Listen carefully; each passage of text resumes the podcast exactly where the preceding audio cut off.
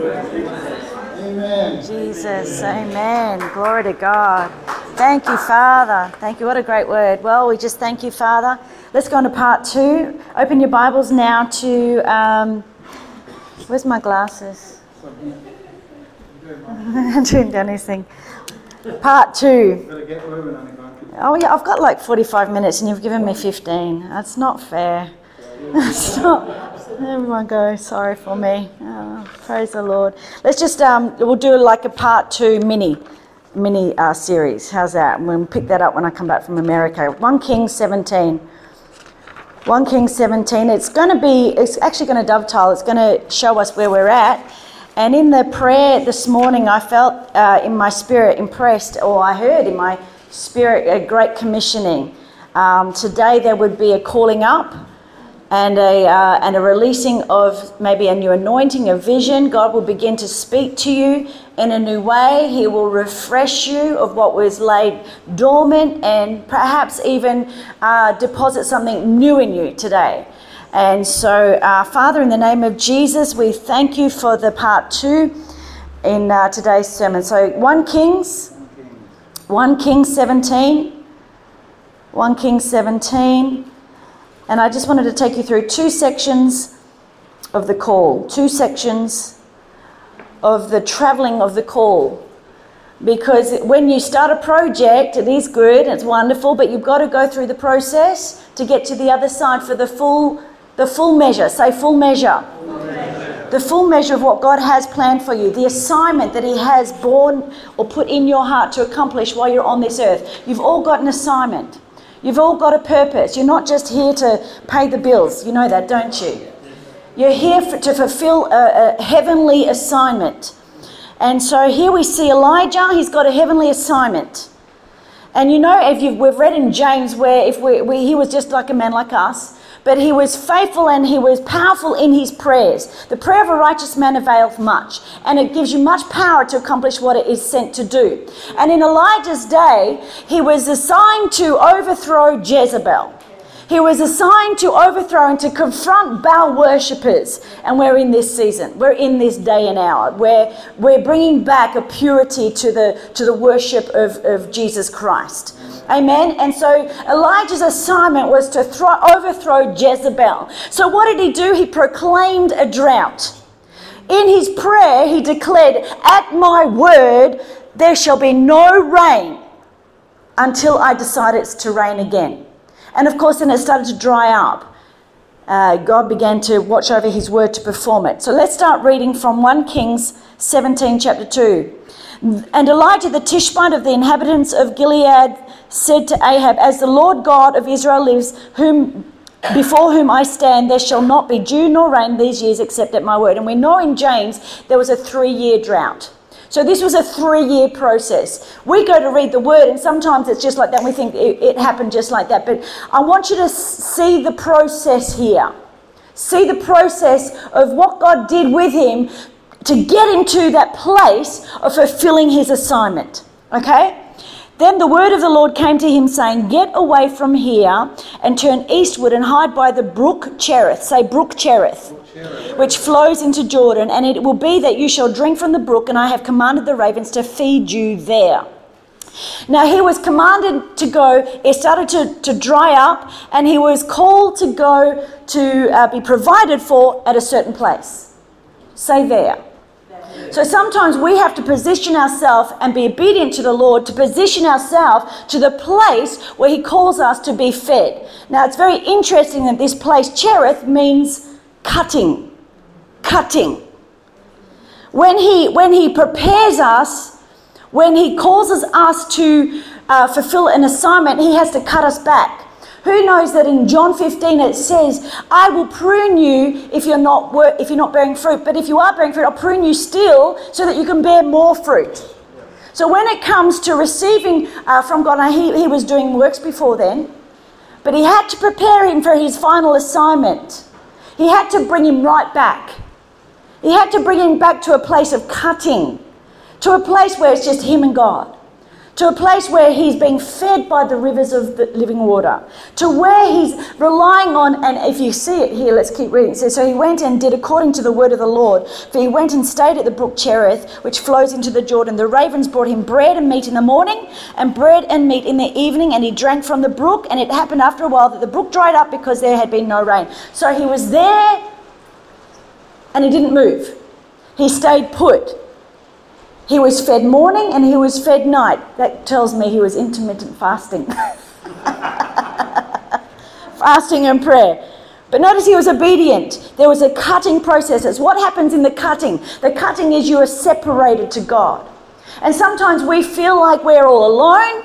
Sometimes we feel like God, you've left us out on the shelf in the desert. There is no there is no movement going on. Well, there is no movement because you're in a place of cutting. You're in a place of being pruned, in a place of being separated before I release you into the next level of your ministry, into the next level of assignment. You need to learn how to let the ravens feed you. You need to learn that it is by the rivers of this uh, water that you're going to be fed. Only will it, your supply come from me during this time. During the time of cutting, it's a time of trusting, going deeper and trusting in the Lord.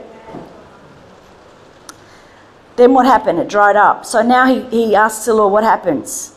Then the word of the Lord came to him, saying, Arise and go to Zarephath. Say Zarephath, Zarephath. which belongs to Sidon, and, and dwell there. See, I have commanded a widow there to provide for you. So he arose and went to Zarephath. And when he came to the gate of the city, indeed a widow was there gathering sticks. And he called to her and said, Please bring me a little water in a cup that I may drink. And as she was going to eat, uh, going to get it, he called to her and said, Please bring me a morsel of bread in your hand.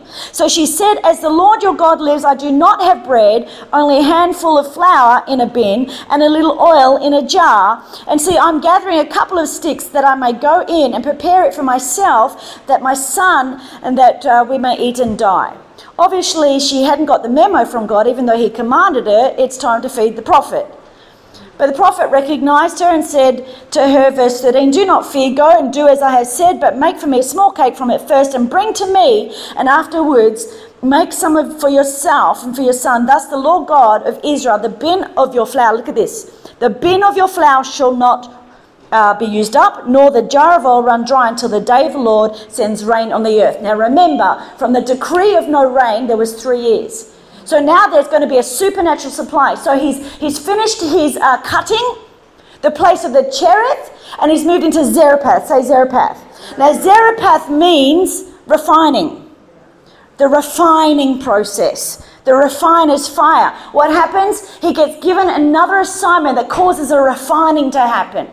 Not only in himself, but in the, in the process of somebody else. So God then puts us into a place where it's time to start to do some more work, to do a miracle. Has anyone used you to do a miracle? It is part of the refiner's fire. Because when it comes to, um, there's still a drought in the land, there's still that process. And the refining requires you to step out in faith. Now, in all the natural circumstances, who would have gone to a widow? with her last meal. And sometimes it looks like to us the, the direction that God has given us, that totally does not look like God. It totally looks like the opposite. And you're going to, um, it'll be like you were uh, stepping out in a place where you uh, exposed yourself to the accusations of others. How, how could you do that? Who do you think you are? Are you really hearing from God? But the refiner's fire is interesting because the refiner's fire proves. The refiner's fire burns, uh, you know, like how they make gold, it burns and boils until the purity, uh, impurities come up. And so, in the refining process, gold is being forged, gold is being made. And so, Elijah has, is going through the refiner's fire. Let's just keep reading and have a look at how he was refined. Now, he's heard from the Lord. It's interesting how you come from the cutting and you're ready to let loose. God, you've given me a word, you've given me a, a, a, a season where I, I, can feel the power of God moving, and, and he goes and, and he does it. And the oil and the flour, and there's a, supernatural multiplication happening. He's still in the refiner's fire. Watch this. So she, uh, thus says, uh, so, so verse 15. Actually, go to 17. Go down to 17. Now it happened after these things that the son, the son of the woman who owned the house became sick. Became sick. And his sickness was so serious that there was no breath left in him. So she said to Elijah, What have I to do with you, O man of God? Have you come to me to bring my sin in remembrance and to kill my son? And he said to her, Give me your son. So he took him out. Can you imagine? The miracle is still happening, but what's the point in flour and bread when they're dead and they can't eat it? In the middle of the process, something is confronting Elijah. And Paul says, There has been a great door of opportunity open to me, but there are great adversaries at that same door. And so, what happens in the proving and in the testing? He's being refined. So, what's he going to do? What's his attitude? Is he going to throw it in, give it up? Do we throw it in? Do we give it up? Well, it looks like there is absolutely zero place to move forward. We've gone out, there's the miracle's been released, but now there's just this there's a greater, a greater level of, of opportunity for persecution and accusation. He says to the Lord, then he cried out to the Lord, verse 20, O Lord my God, have you also brought tragedy on the widow whom I uh, lodged by killing her son?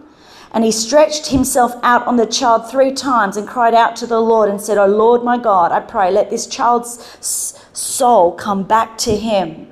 Then the Lord heard the voice of Elijah, and the soul of the child came back to him and revived. And Elijah took the child and brought him down from the upper room into the house and gave him to the mother. And Elijah said, See, your son lives. Then the woman said to Elijah, Now the refining process has been completed.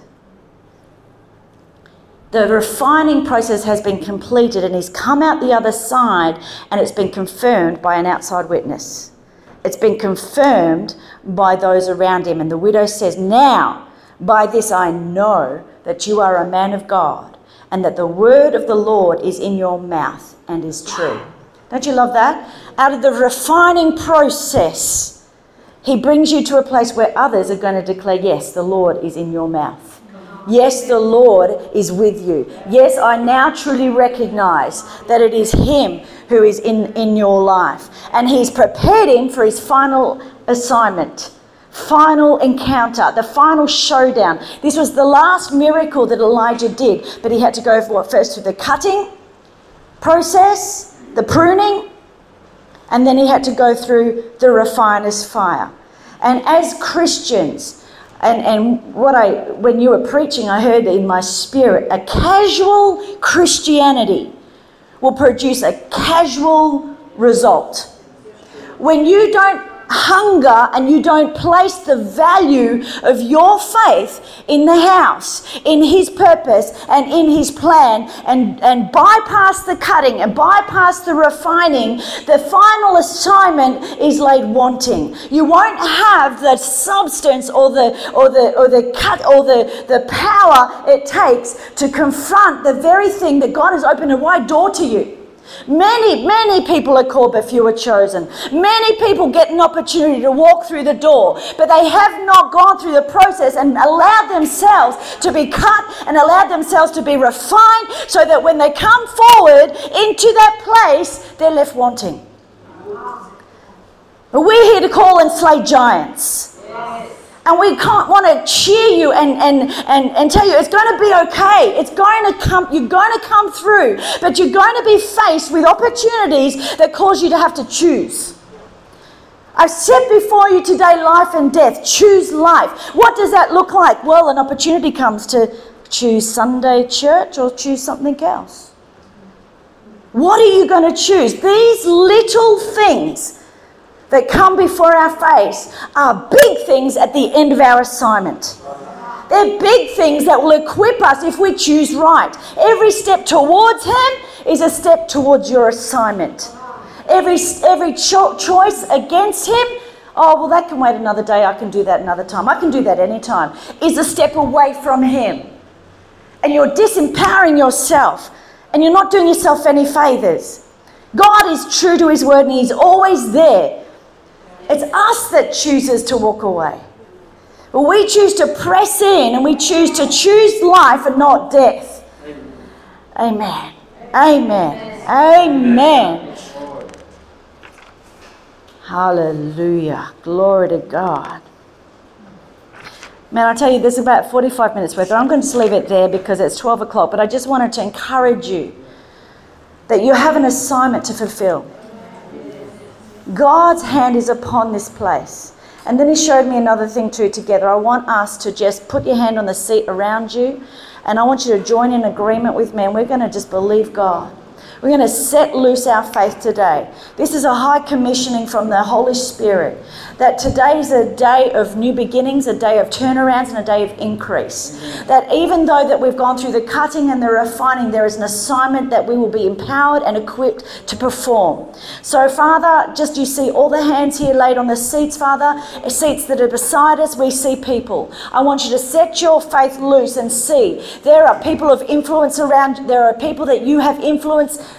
around you. God has put people in your life, and we see them in church, family members that we're believing for salvation. Right now, Lord God, we bring them before you in the name of Jesus. Father, we thank you that you have caused our feet to walk on the high hills, to declare a thing and it shall be established. And today we believe you are building your church and the gates of hell do not prevail. That we possess the gates of this time and we declare be loosed in Jesus' name. We command Pharaoh to let go of every prisoner that is held captive in this town. We command a loosening. We command every family member. We command every neighbor. We command everyone that's been captured by Pharaoh. And we command Pharaoh to loose and let God's people go in the name of Jesus. And we declare, Father God, there'll be great deliverances over the next four weeks. We declare, Lord God, that you are bringing people to the cross, that you are bringing people to salvation, that they are not left alone or not not left out because we have loosed our faith. And, and don't be surprised right now that God begins to bring people across your path. You have been born for such a time as this. And God has anointed you to not only give to the poor, but to release the captives.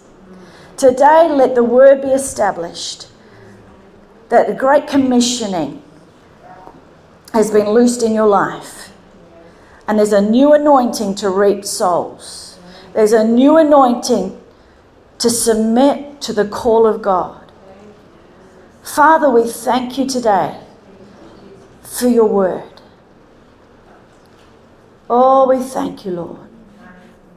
Oh, we thank you, Lord. Can we just pray in the Holy Ghost for a bit? If you feel that was a stirring in your heart, if you feel